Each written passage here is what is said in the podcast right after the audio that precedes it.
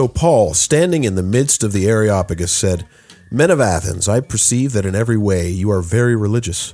For as I passed along and observed the objects of your worship, I found also an altar with this inscription To the unknown God. What therefore you worship as unknown, this I proclaim to you. The God who made the world and everything in it, being Lord of heaven and earth, does not live in temples made by man, nor is he served by human hands as though he needed anything, since he himself gives to all mankind life, breath, and everything. And moving to the end of the chapter. Now, when they heard of the resurrection of the dead, some mocked, but others said, We will hear you again about this. So Paul went out from their midst, but some men joined him and believed. Welcome back to the Dominion Podcast. I'm Jeremy Boyd. I'm Alex Klusterman. We're your uh, we're your hosts.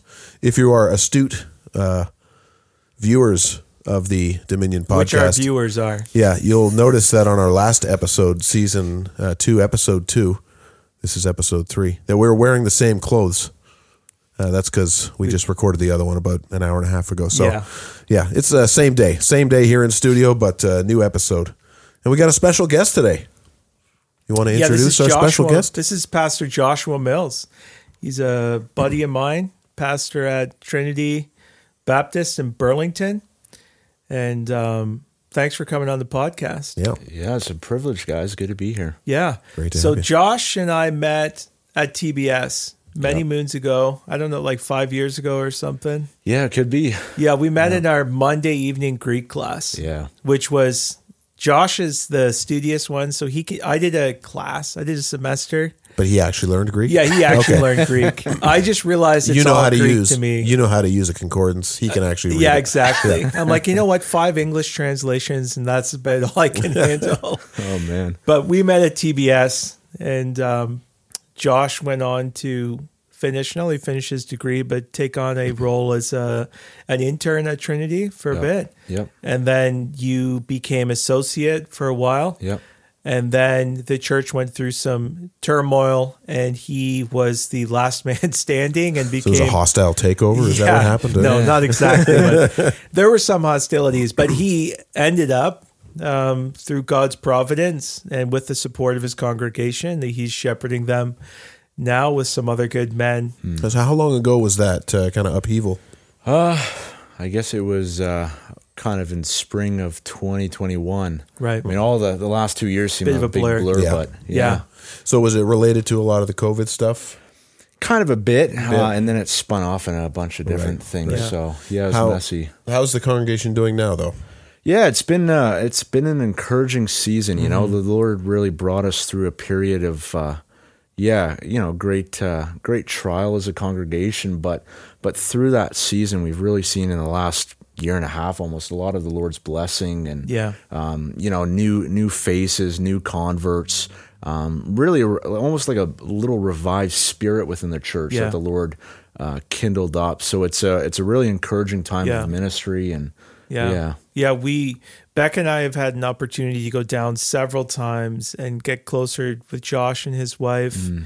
um, also with some of the other congregants there, and and Harry and Trudy and their family, um, Jonathan and Heidi, and yeah, the Lord's doing a great work at Trinity, and really a a, a renewal and a mm. revival, and mm-hmm. you know, there's a love in the congregation and mm. a, a hunger for the Word, and yeah, it's it's a precious thing, and just a reminder that you persevere through the trials by faith, and God just produces fruit in us. And this mm, is true in our own personal life and the trials we go through. This is true as a congregation, and yeah, there's there's fruit that they are experiencing now that they just wouldn't have if they all decided that look, there's an easier road, there's a, a path with less conflict. Well, you wouldn't have the blessing that mm. follows. Mm. And uh, so yeah, they're they're kind of like a sister church, like yeah, they're a kindred spirit to us. And you know, Pastor Jason and uh, Carrie and the boys were down there a couple months back. Yeah, they were. That was yeah. fun. So they brought back a good report. They said they had a great time and uh, the oh, worship yeah, was fantastic. Yeah, we love them. yeah.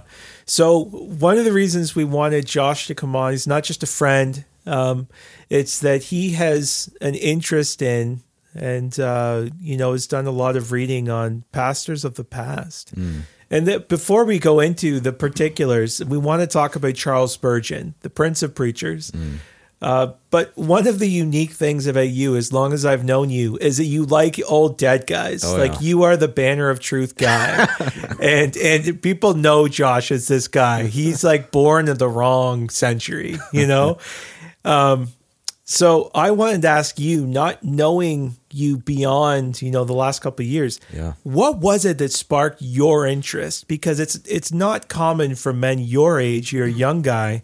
Most of the pastors that young people look to, Mm. like when I got into, I'm 36, and when I was getting into ministry, it was like the new Reformed movement Yeah. and the new Calvinist movement, I guess. And the, um, there were some very gifted, charismatic leaders, young, you know, late 30s, early 40s. Now they pointed us towards older men, you know, hmm. Sproul, MacArthur, Piper, and they pointed us towards the Puritans and Spurgeon. I came to know Spurgeon through like Yeah. Driscoll, and he was Yeah. his favorite preacher. But I, but I would say the doorway for me into ministry was still through contemporaries. But you, from what I know of you, Mm. you're almost the inverse. Like even following you on social media, um, like you have been really influenced by men of the past and and distant past. How did that begin? Like where did that come from? I mean, yeah, it kind of began almost where you began, but it was a, a kind of quick leap to that. Okay. Like I heard from, you know, guys like John Piper or Yeah. others quoting Edwards Sure. and these, you know, other Puritans. And so kind of that bridgeway, I, I jumped right from immediately from Piper and these other men to let's go right to the sources of these guys Sure. that they're quoting and uh really trying to think of I get in Hebrews it says, you know, learn from your leaders and Yeah. those who've, you know, proclaimed the word of God to you. And so looking at like a man, a pastor that's really stood the test of time. Sure. You know, and uh, I, I think with Spurgeon, what intrigued me was even with the downgrade controversy, because he was a man involved in controversy and standing up for biblical convictions. And Spurgeon said, "You know, I, I'm I I rather be eaten by the dogs in my generation, and in you know a hundred years from now, you know, the Lord may vindicate my name." Yes. And uh, yeah, looking back now at Spurgeon, you see, you know, the Lord did vindicate Yes. this man's name. Yeah. He was had a lot of opposition in his day, but he stood firm for the Lord. And uh, yeah, so trying to look at a man like that, and So you just moved quickly. Like when quickly. the names were brought up, you weren't content to Yeah. say to use them as almost a justification, like the Pharisees did of Moses hmm. and the fathers. Hmm. You're like, well, I actually want to read them. Yeah. I want to know what they said. They're not badges around me mm-hmm. because that's big in the Reformed world. Oh, yeah. Is the appeal to historical figures as a moral or doctrinal justification Big is time. is a major problem and it's we should respect the past but there's a way of like if you throw in an owen quote or Mm. you know something you're good hmm. but yeah. You went right through and studied i want to pick up on something you just said because Yeah. this is important we know spurgeon again for those who don't know and i actually think there's a lot of listeners who don't know much about him um, he's known as the prince of preachers Mm. and I'm not sure if that was a contemporary title given to him. Probably not. Okay, no, yeah, but basically, we on. look back, and Yeah. if you read his sermons, I was just saying to someone, it's it's almost unreal. Like Mm. you can't believe someone. He is so piercing Mm. and so eloquent, and and I've you know reading his sermons. He just gets at the heart of the issue. He gets the glory of Jesus. He gets the heart of man in a way that I've never read. And we look at him, and I've known him through men who love and respect him. But in his day, he was criticized Oh yeah, and he did face controversy. And he was actually in a minority position on certain massive issues. So, what, just maybe even briefly, what was the downgrade controversy and how, what was his involvement in that? Yeah, and I, I don't know that specific area for great detail, but um, yeah, there's a book by Iain Murray on the Okay. Forgotten Spurgeon. I'd recommend anyone listening to read that.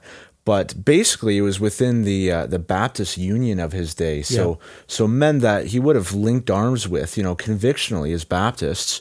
Um, but then in his time, you know, there were the influence of of Marx, Sure. and and Darwin, and uh, really the higher criticism and uh, turning away from the uh, the authority of the scriptures and sufficiency and all of that. Uh, so a lot of attacks on the scriptures. Um, and so you have that complex going on there where Spurgeon, Spurgeon stood his ground and uh, planted his feet um, on the authority of scripture and sufficiency and inspiration and all these things. And he was really rejected by a lot of the men of his day that he linked arms with, Right. you know? And uh, so he ended up leaving the Baptist Union Right. and uh, and really died alone and was really hated near the end of his ministry ministry by a lot of men that Wow. uh, he would have had fellowship with. Yeah. And then there was also the hyper Calvinists of his day. That was a different controversy.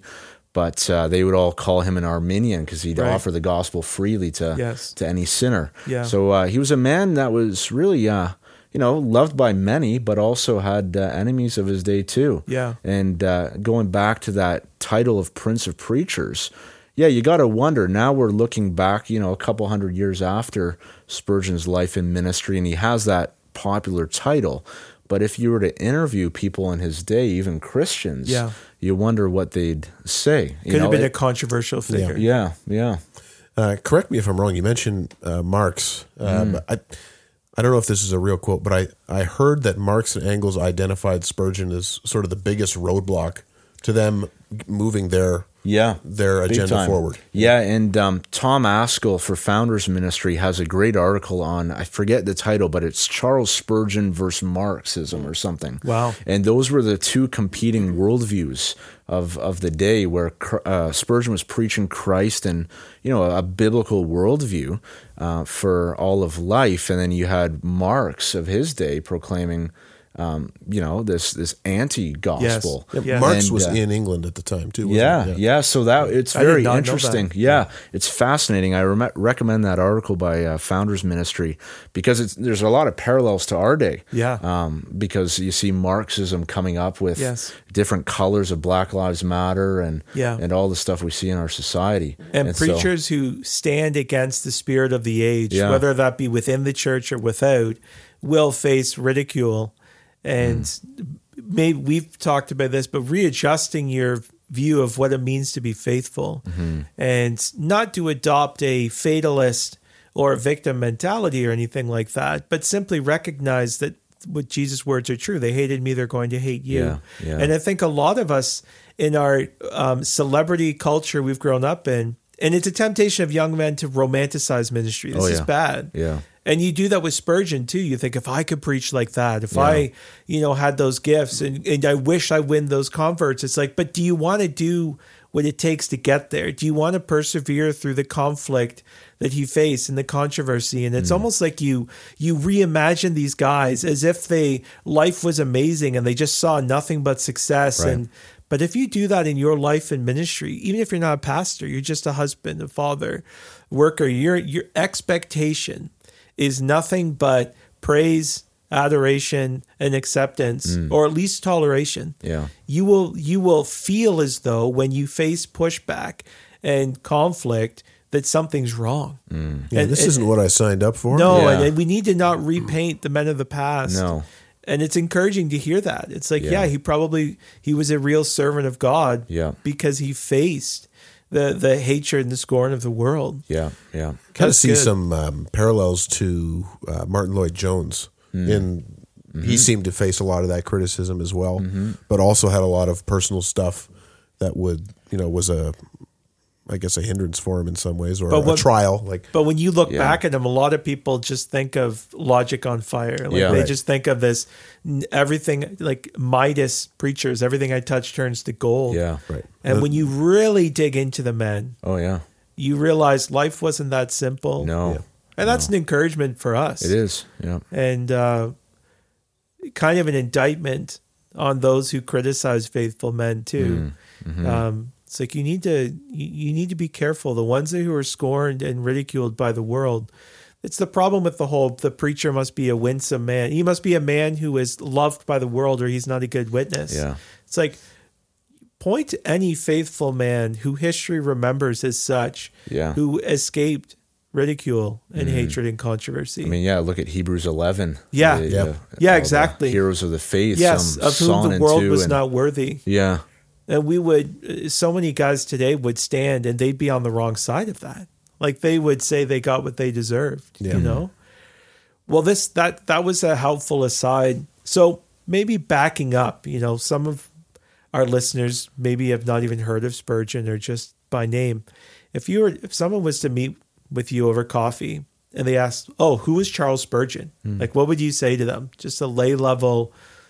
Who is this guy? We've been talking about him for 15 minutes. We haven't really introduced him. Yeah, yeah. So I, I guess I'd begin with when he was born. He Yeah. was born in the Victorian era.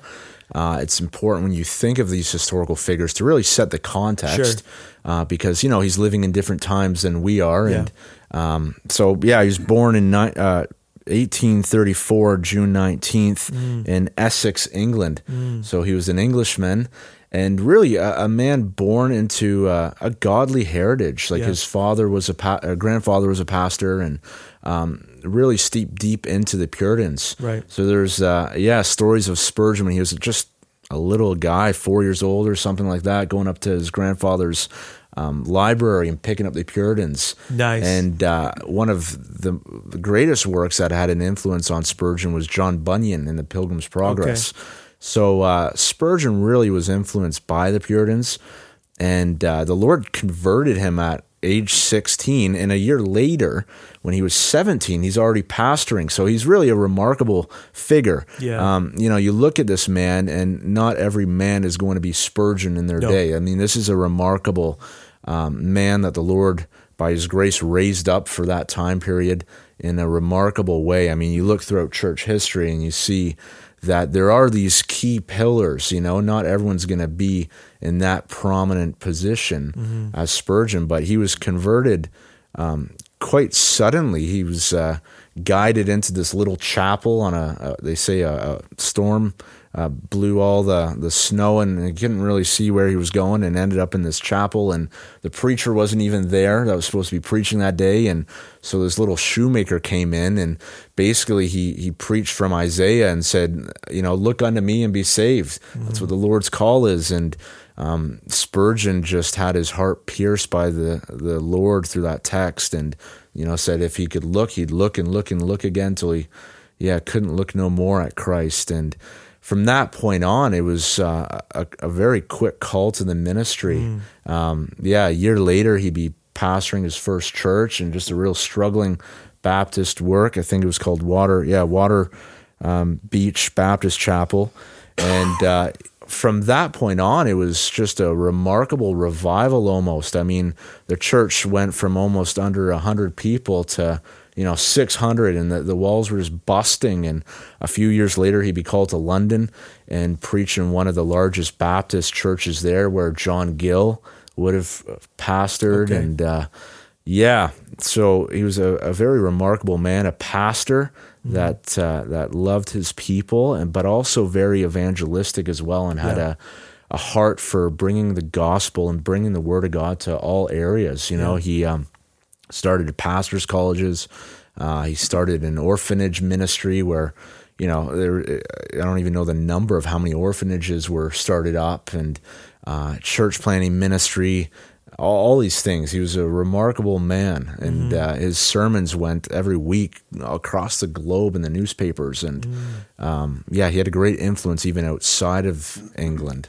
Wow. Yeah. That's an amazing testimony about his conversion because Yeah. it shows that it's the power of God's word and the spirit working through the word. That, Yeah.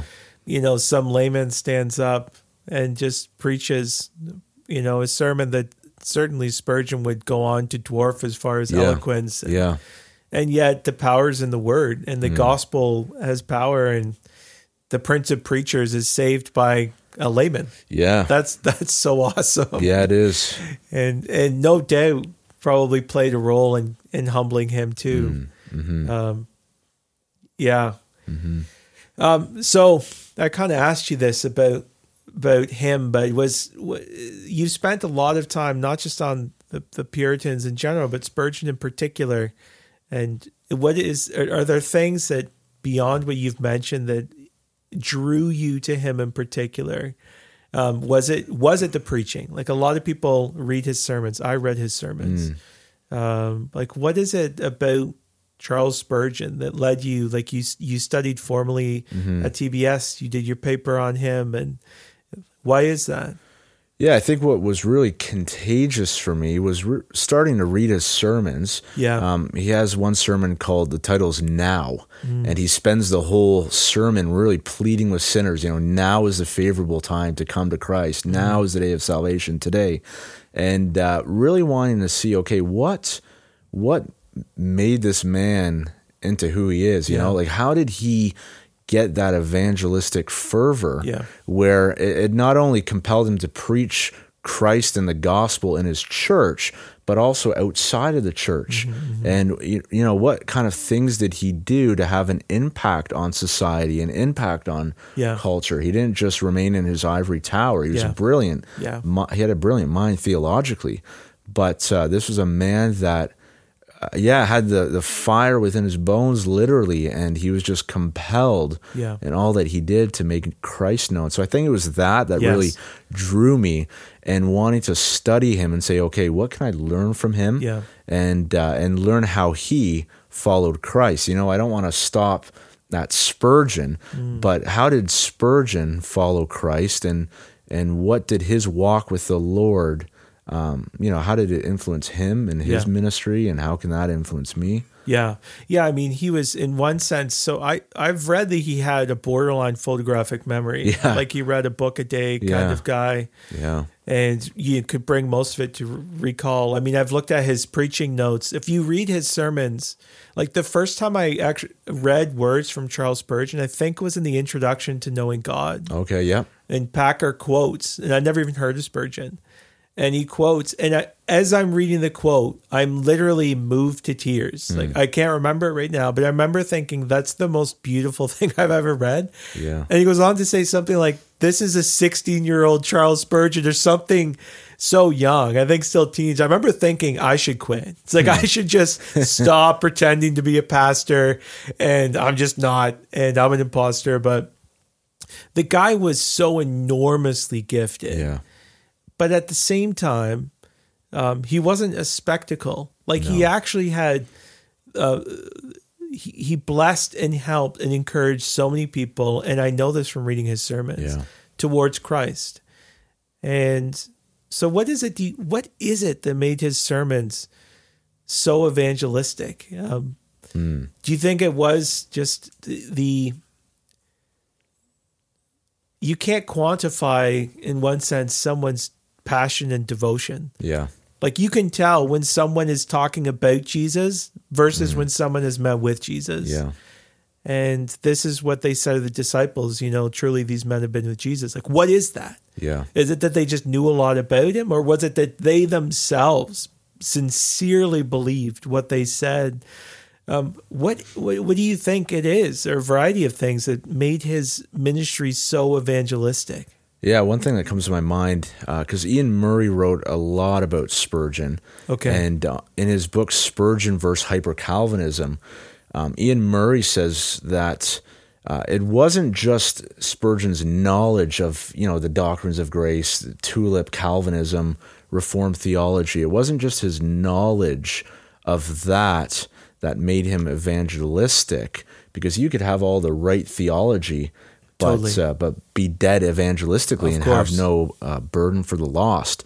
But Murray says, and I think he, he nails it on the head here, that Spurgeon just didn't have it in his mind, uh, but he felt what he he knew to be true. He Yes. he uh, he was impacted by the realities of, of the scriptures and of, of God and this great salvation. And it so gripped him that it really compelled him. You know, like Paul says, the love of Christ compels us. Yes, yes. And so when we understand what Christ has done for us and th- this great and glorious salvation, you know, not only what he's done, but what he's doing and what he's going to continue to do and will do, um, that's what compels us. So I think that might be the key there. Like Spurgeon, he really felt what he he knew, and his doctrine wasn't just this theoretical head knowledge, but it really impacted his soul.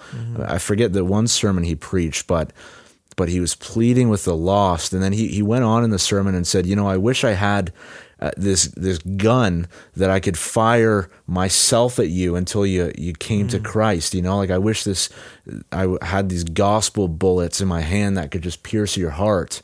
Or uh, you know, there's a famous quote where he talks about the lost and you know, if you be damned to hell, if you die in your sins, at least you you know, die in your sins with me having my arms wrapped around your feet and me mm. pleading with you to come to Christ. So that's a man who who really has felt the the weight of his sin Yeah. and the worthiness of Christ. Yeah. And you can't the lesson for us is you can't fake that. No, you can't. you, yeah. you can't play preacher. No. You can't play pastor. And th- there's that temptation with preaching and ministry, the same way there is with literally any job or vocation. yeah. To Spurgeon talks about this in his lectures to my students. Yeah. He actually talks about, I think the image he gives, a lot of guys want to be in ministry like a uh, hound chasing a fox, or they Mm-hmm. imagine they want to go and take part in the hunt. And it's his dream, you know, and and it's good to have noble aspirations. Yep. Paul says this: whoever desires to be an overseer desires a noble task, and and you must in fact desire it. Um, but at the same time, our desires are a mixed bag. Yeah. And if we have identity issues and if we romanticize ministry, end we end up playing a part, pulpiteers, you know. But Mm. Spurgeon, you can't even say it was his eloquence. There are there's yeah. other eloquent men, Yep. even not to that degree, but it's actually just there's no way around the fact that he loved the Lord Jesus Christ and he loved sinners Mm, amen. and he just wanted them to be saved. Yeah. and that's that's an intangible thing, Yeah. and that's a that's for us. I mean, all of your evangelistic strategies. We always tell people in our church, no strategy can overcome a lack of love. Mm. Like, and if you truly do love, then that can that can that can outdo any poor strategy. Yeah, that's right. You know, God just does use that. Yeah. So yeah.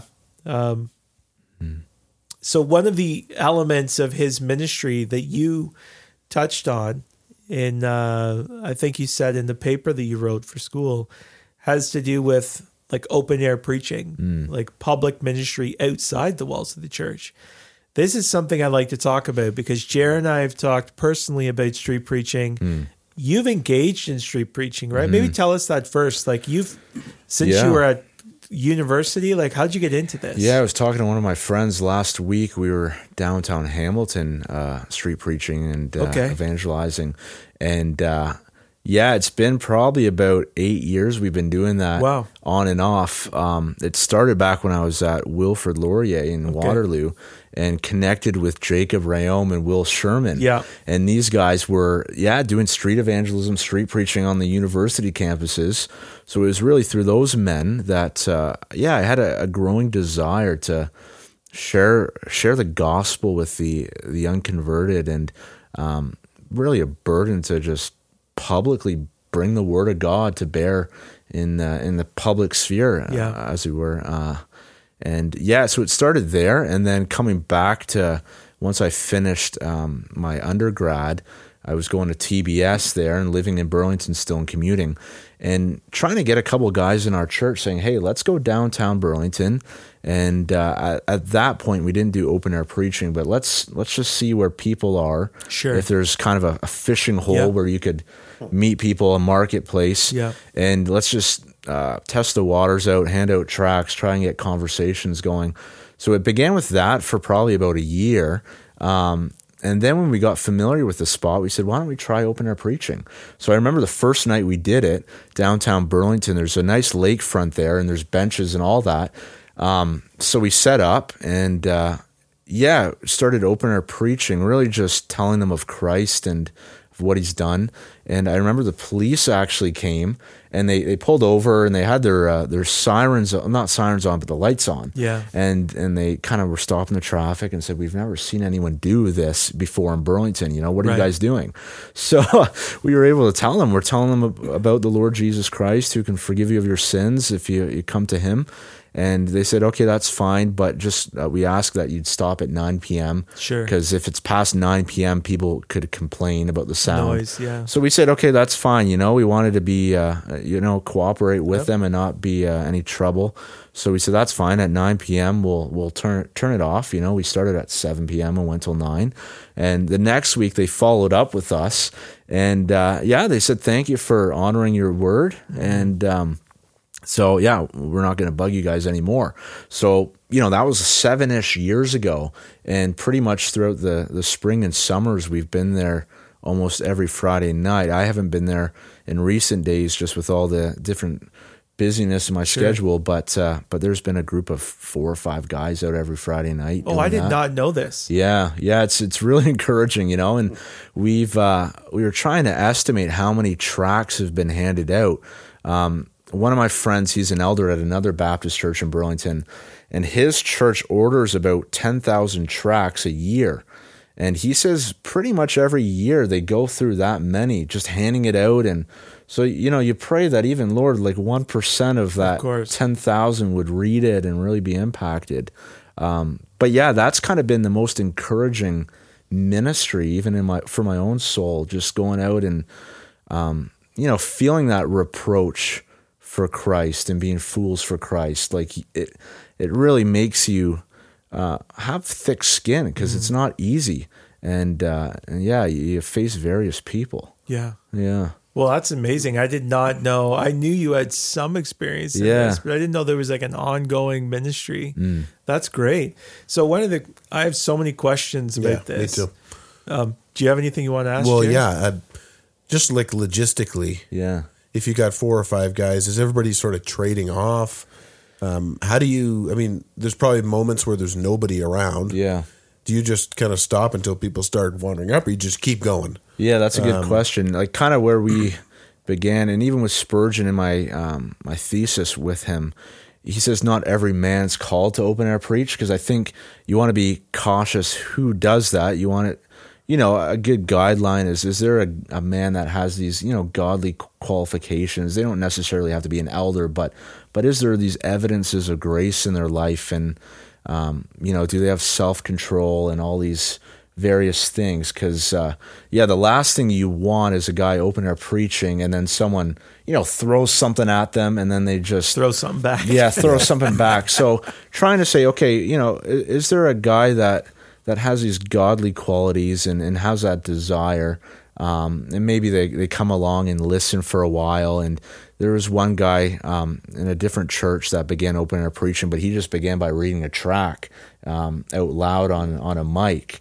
And he kind of did that for a while and, and just started, you know, memorizing scripture and various things. Um, so not every man does it. There's a lot that come out with us that are just there, even praying. If if Yeah. um, they're with us, or a lot have tracks. I honestly find the tracks often open up more doors for gospel conversations than the open air preaching. Like the open air preaching, the words being proclaimed, um, you know, vocally, and so people are coming by and stopping and listening but almost the the more meaningful conversations are the ones next to me or around me that are kind of seeing someone stop and starting up a conversation with them and they're handing them a track and having more engaging conversations so really what we try and do is if there's people around uh, you know in the area the open air preaching is kind of just that that tool you know that that really opens the door um, sometimes we have people stay and listen, and that's wonderful. Like there's been a couple times where there's people just sitting on a bench listening for even half an hour, and I'm just preaching the gospel to them. Um, so it always it, it depends on the situation. If there's no one there, um, we won't open air preach, but just hand out tracks and talk. If there's a good crowd, we'll do that. Um, Do you have like certain just go to texts that you can you're so familiar with them you could just open them up and preach from them with no notes, or are you actually preparing uh, Yeah. an outline? Like how are you how are you doing that? I began with preparing an outline. Um, Paul Washer has a very good track. I forget what it's called, the, the Gospel of Jesus Christ or something like that. But it literally has it has the character of God, and then like three or four texts of Scripture, and then it has the the depravity or issue of man, their sin against God, and then the great dilemma: how how does a sinner get right with a holy God that they've sinned against? and then the solution, the cross of Christ, and the call to repent and, and come to Him. So I, for many years, used just this gospel track that just had all scripture there, mm-hmm. and a lot of the times it was just reading out the scripture and saying, "Here's who God is. Here's your issue." You know, it's not it's not just a social issue or all these different things. Those are just mere symptoms of of the real issue of your rebellion mm-hmm. and sin. Um, and, and, yeah, just memorizing those texts, and uh, you know, we've all sinned and fallen short of the glory of God, and God being rich in mercy, and uh, just all these gospel texts. Yeah, that's great. That's super helpful. Yeah, and um, so it's a it's a team. It's a good thing to do with a brother. Oh yeah, at least a brother. Yeah, yeah. So you have someone praying for you and you have someone to even engage in personal evangelism. So it's not yeah. just the street preaching; no. it's the personal evangelism yeah, yeah. that we're able to um, engage in. Mm-hmm. One of the questions we were one of the things we were talking about before we went on air to our millions of listeners is uh, what does the public square look like in today's age? Because in uh, you know Elizabethan or yeah. Victorian England, yeah, yeah. Um, it would have looked different. There, there was a public square. So our public square in Peterborough is probably the Cenotaph across from City Hall. Yeah. As far as foot traffic, it is still downtown, although COVID has decimated it. There probably aren't that many people passing by. It's mm. it is not a place that people go. Mm-hmm. Um, you know, with the with the autumn, like with the car and with malls and suburbs, people's lives are very insulated from other people. Mm.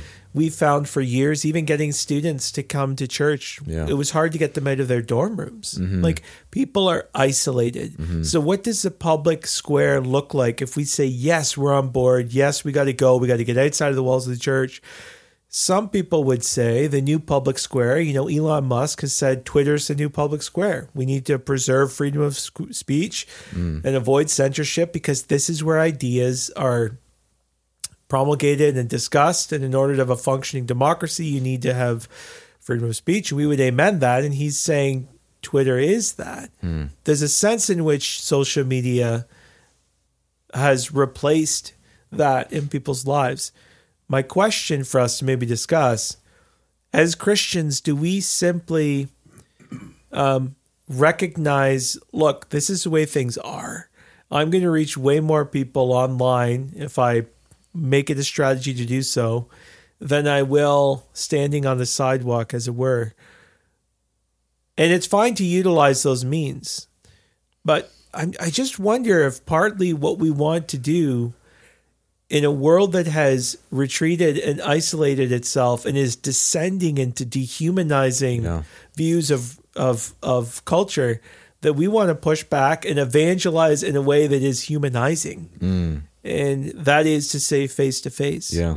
So you mentioned um, First John and his other Thessalonians too, where he says that you know being away from them, he longed even more to see them face to face. And there's this idea that both John and Paul had, even while they had the capacity through the technology of letters to communicate with people and to communicate the word of God. So it was powerful and effective. They didn't think that it was um, the only, they didn't think the written word was the only sufficient means of communication. Mm. I don't mean the word of God isn't sufficient. I mean the written word as a medium was not the sum total of the Christian life. Yeah the Christian fellowship is important. I just wonder, throwing this to you guys, like, what does street evangelism, even street preaching, personal evangelism, look like in an internet age, in an isolated age? Mm-hmm. Like, do do you think that we should push through those? barriers to get to people face to face? Like, would you both mm. agree with that? Well, yeah, I don't have nearly any any experience yeah. in street preaching, but we all know that face to face interactions are a million times more fruitful than right. online interactions. Yeah. So there's no question yeah. about that. Yeah, I think when you look at how the Lord has created us in His image, I mean, we're created body and soul. Yeah. You know, and you think of the ministry of our Lord Jesus Christ. I mean, the eternal Son of God took upon flesh Yeah. and dwelt among us, and so his ministry was an incarnational ministry.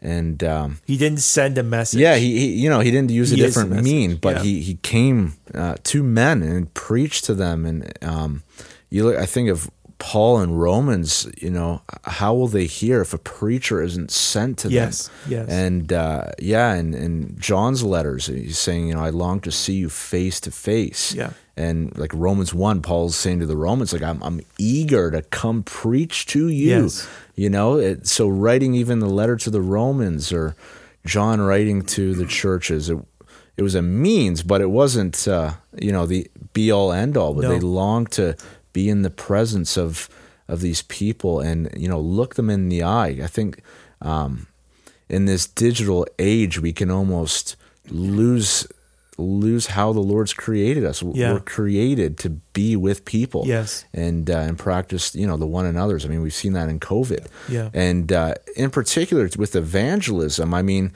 um, Spurgeon would say like the best way to evangelize someone is to look them in the eye, Yeah. and tell them of their soul and preach Christ to them.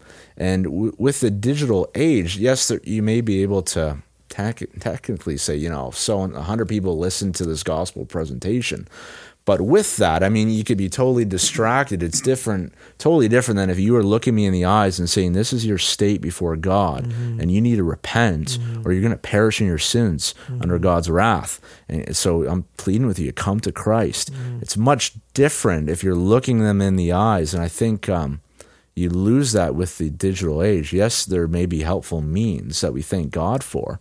But uh, we need to, I think, push back on that in our day Yeah. because you really see that even with where society is going with the metaverse, thinking Yeah. that we can just, um, you know, just be in this metaverse, really a fake world. I Mm-hmm. mean, we're created with a body and soul. So, um, yeah, I think that's coming down the pipeline. I mean, you already see during COVID, there's these avatar baptisms and Yeah. uh, all this insanity. Um, so I think in our day, especially with evangelism, we need to push back um, against that and and deal with people in person. Yeah. Uh, yeah, that's how the Lord's designed it. Don't undermine the truth by using means that undermine the truth. Yeah. Right. Yeah. And and like you said in scripture, Paul expressed a longing to be with them in an age where it was very costly to do so. Yeah. It was far more expedient to send a letter. And um, the other thing I'm thinking is social media has um, created a lot of division in that Mm. the way that we tend to view people who differ from us is actually very extreme. It's polarizing. Yeah. the word I'm looking for. And if evangelism is seeking to persuade someone through the truth and through prayer, um, then it's important that we actually remove as many caricatures as possible. Let the offense be Christ. Yeah. And online, it's just it's just a it's like tribal polarizing caricatures. Whereas when you we experienced this at the drag um, story hour when we, when we went there Yeah. and we engaged in conversation. One, we could tell these people I'd never seen with their own eyes a normal person. It's like, like- it was almost like Yeah. they couldn't believe. Like they went to the zoo and saw an animal for the first time that Yeah. they heard about. yeah, and we're like, hey, we're what everyone was about five minutes ago. Wow. But it actually opened the door to have some great conversations. And this, I mean, this one lady who was talking to me initially was it was somewhat of a combative or adversarial conversation. But by the end of it, before I left, I said, you know, it just expressed my understanding to her. And Rebecca was able, I think Rebecca gave her a hug and hmm. she was in tears. And, but it was because we started out with her deal relating to me as a, as a caricature, hmm. like not as who I am, not as, as what I think about what she thought I thought. Right. But by the end of it, she she and, through the course of our conversation, I kept challenging her, and she was just confronted with like, "Oh, they don't think what I thought." And oh, maybe what I think isn't, and and it just actually brought us together. So she wasn't converted on the spot, but um, there is something about face to face interaction, I think, that we need to not give up in evangelism. Exactly. Yeah. But it's going to take a lot for the church to figure out how we do this. Yeah, Because there is no public square outside. And you can find festivals. A brother of ours, um, Derek, preaches weekly, Hmm. uh, has for years down at our festival. But beyond that, Yeah. there's not much of a space. Yeah. So that takes prayer. That takes prayer and thought. Um, how do we do that? Yeah. Well, that's yeah, that's super helpful. Um, I found my interaction. I had an interaction at the uh, uh, protest as well, and it kind of whet my appetite because I found it so easy in a sense. And you know, before you're interacting with something with someone, you're always wondering like, what are they going to bring to the table? What am I going to have to answer? Um, what challenges are, are they going to bring to my view? Maybe they're going to say something I never thought of before. It was so easy because all I had to do was tell her what the Bible said Yeah. it was and it just it was so easy and i didn't have to you know i wasn't trying to prove why the No. bible is is No. what it is or or prove you know that here's 10 10 crazy arguments for the existence of god you know it's Yeah. the ontological argument for the it's like and no i don't have to do that the bible says they already know there's a god i don't Mm. need to prove it to them i just need to bring scripture to bear and um, so i found that to be really encouraging Mm. uh, and kind of whet my appetite a little more to just like, well, that's if that's all I got to do, then it's not as difficult as maybe I thought it was going to be. Yeah. do you know if Spurgeon emphasized the ministry of the local church? Because sometimes in evangelistic ministries, uh, it, mm. many people have talked about this, but there's you always need to um, help converts mm. incorporate into the church to recognize that we are saved individually, but we are not saved unto ourselves. That mm. we are saved uh, into a body, mm-hmm. and that the Christian life is lived in fellowship with particular believers in particular places, particular leaders, kind of thing. Um, do you have a, do you think about that when you're engaged in personal evangelism and street preaching, and do you do you talk about it and like have a plan? Like if someone is to be converted or something, like that we're moving them towards the local church. Big time. Yeah. I think it's twofold. Like, so when we're thinking of the church's witness and evangelistic outreach, I think it was Ray Comfort. I used to listen to him a lot in the earlier days. And he was saying, okay, if you think of a, a policeman looking for criminals, you know, that, that policeman has to go out and try and find the criminal he's looking for. The criminal's not going to come in most times and, and turn himself in. Yeah. And the same thing is with sinners. Like, I mean, if the church's evangelistic strategy is simply for an unbeliever to stumble into our church Yeah. at some point, I mean, we're not really going to be, um, yeah, uh, winning souls to Christ and and uh, yeah, making That's Christ not known. going. no, it's not going. No. So I think if we have that mentality, and Spurgeon really emphasized that in his congregation, that uh, you know our Lord said, "Compel them to come in." So we have to, and each city is unique. I think each church needs to pray, "Okay, Lord, where's our fishing hole? You know, where where do we have a unique opportunity where we can try and and fish for souls, as it were?" Uh, and that's going to look different for each church. You know, like our area, it's it's quite a nice area that really fits well. People are always at the lake and this Yeah, park great. there. But uh, yeah, in Peterborough, it may be something different. So I think it takes time and prayer to think of that. But uh, yeah, understanding that our witness in this in this church, it has to be outward looking, and there has to be an uh, an area where we can really be salt and light and bring the word of God to our city in some some form. Um, and then also, yeah, like I mean, in Burlington, there's uh, there's our church in the northern part of Burlington, and then another church that kind of helps out with us in evangelisms on the southern part of Burlington. And so, um, really, we try and have a, a couple different local churches that are healthy and biblical that we know of, depending on where the individual is. And uh, yeah, after our conversation, we say, you know, we really uh, you need to go and, and Connect. connect and um, here's a couple churches that you should check out so yeah you always want to um, connect people to the local church because that's uh, that's the lord's uh, yeah, his plan through the local church, the manifold wisdom of God is is made known in Ephesians. We see that. So uh, yeah, we have to do that in our evangelism. It's not this lone ranger Yeah. mentality where we just uh, seek to win someone to Christ and then just leave them on their Yeah. own. But there needs to be that. That's where discipleship happens in the local church, Mm-hmm. right? So So what what do you it sounds like as you discuss this, I mean, an effective evangelistic ministry. I mean, I think of Spurgeon saying, you know, you want to know the success of my preaching, there's you know a hundred people in the basement praying. yeah, And um so how do we mobilize if a church is involved in street preaching and personal public personal evangelism, Yeah. let's say that public evangelism, they need to understand that it's a whole body ministry. yeah, amen. That not everyone will preach. No. And not everyone, not even everyone will go out. But um, there's a there's a variety of ways that people can serve. yeah, And I think a lot of people get hung up because they might watch these videos of these Yeah. preachers and think, wow, these guys are gifted, they're quick on their feet, they, you know, and I'm just not that, but I have a desire to witness to the lost yeah, and to be involved in evangelism. Um, one thing is don't discount God using the weak, foolish things of the earth. yeah, So yes, we remember the Spurgeon. Spurgeon was converted by a by a shoemaker, a yeah. shoemaker. Yeah.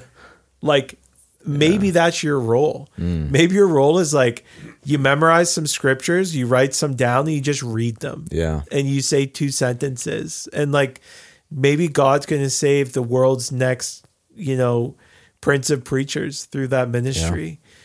The other thing is every ministry needs prayer. Mm.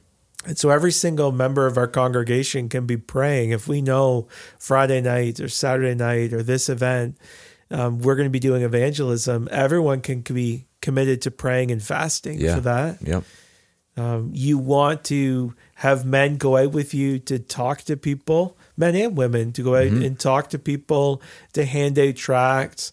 You want to have people who are gifted hospitality wise Yeah.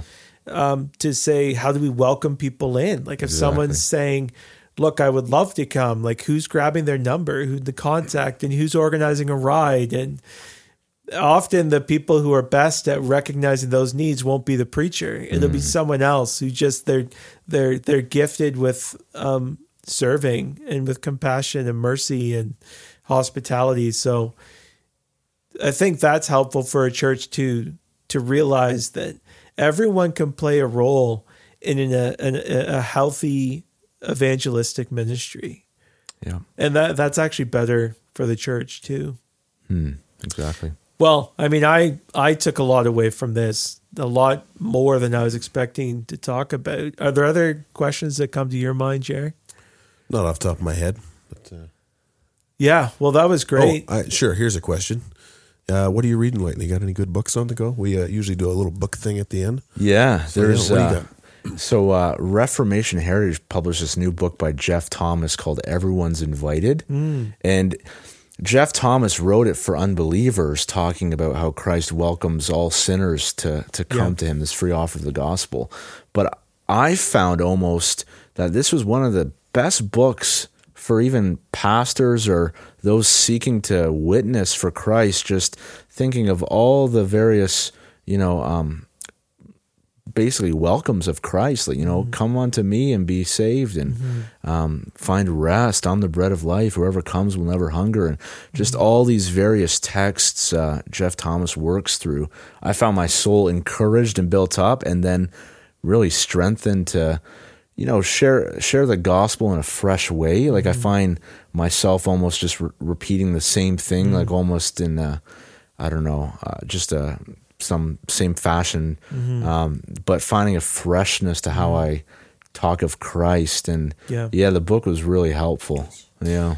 If someone was to, you know, say, I want to read more um, old guys, faithful saints, who are who are maybe three to five guys you would point people towards. There's obviously Spurgeon. You can be reading Spurgeon's sermons. You can read them online.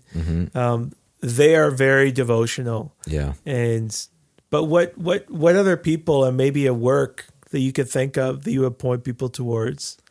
Yeah, uh, there's the Puritan paperbacks. Yeah. I think if you want to learn from the Puritans or some older men, those are probably a good start because they're they're tiny. They're they're easy to read, maybe a hundred pages or 150, and uh, a lot of it's in updated English. If you want to go to a whole set of works, I mean that's going to be old English and, and kind of discouraging, I think, to work through. Very few periods. Very, yeah, exactly. Lots of commas and semicolons. Yeah, so a Puritan paperback, Banner of Truth has a, a whole set. I'd recommend really any of those books are Yeah. very good. Yeah, that's great. Yeah. One of the benefits to reading old people too is it gets you out of your day and the um, the tyranny of the urgent, right? And and the feeling, and it's even worse if you spend time online. It's like you're thinking about burdens and concerns and controversies and issues. That's like, hey, if I didn't have my phone, would I even be thinking about this? Yeah. But that's that's so that exacerbates that. The benefit to unplugging and say picking up a couple Spurgeon sermons, a couple Puritan paperbacks, um, is that they had a totally different set of concerns. Yeah. But they're concerns that are human concerns and they're God's concerns. And so sometimes we're we're we're- led to believe what is the most present thing is the most urgent thing, but it might not be. And even in the course of this conversation, I mean, I've felt a reorienting towards evangelism, and um, it's good to read older people because like they their day was different. They weren't thinking about these things, and you might find that oh, this is an emphasis or a concern or a treasure about Christ that mm, I Yeah. am lacking. That's what C.S. Lewis was talking about in that essay on the reading of old books. Yeah. I don't know if you've read that uh, No. essay. He's uh, his basic point is like don't read a book about Plato by some modern egghead who, mm. who doesn't you know just just read Plato. Mm-hmm. Or and, and he cites a number of old uh, Christian authors like Augustine or Athanasius as well. Just just read them. They're they're still around for a reason, and it's usually because they're very good communicators and they had something to say. And so, yeah, I mean, don't don't be intimidated. Maybe the language is a little hard to wrap your head around at first, but uh, yeah, there's uh, jewels in there. Great. Well, thanks for coming on, brother. My pleasure. Yeah. It's been great to have you. I think there's there's definitely more things we could talk about other Mm. topics, but Are you and uh, the wife sticking around for our conference this evening? Yeah, we are. So we can, Excellent. we can catch up and Oh, continue great. the conversation. Excellent. that's great. Yeah. Good. All right. Well, I'm going to leave us with a little something from the book of Jonah. God's response to Jonah at the end of the book.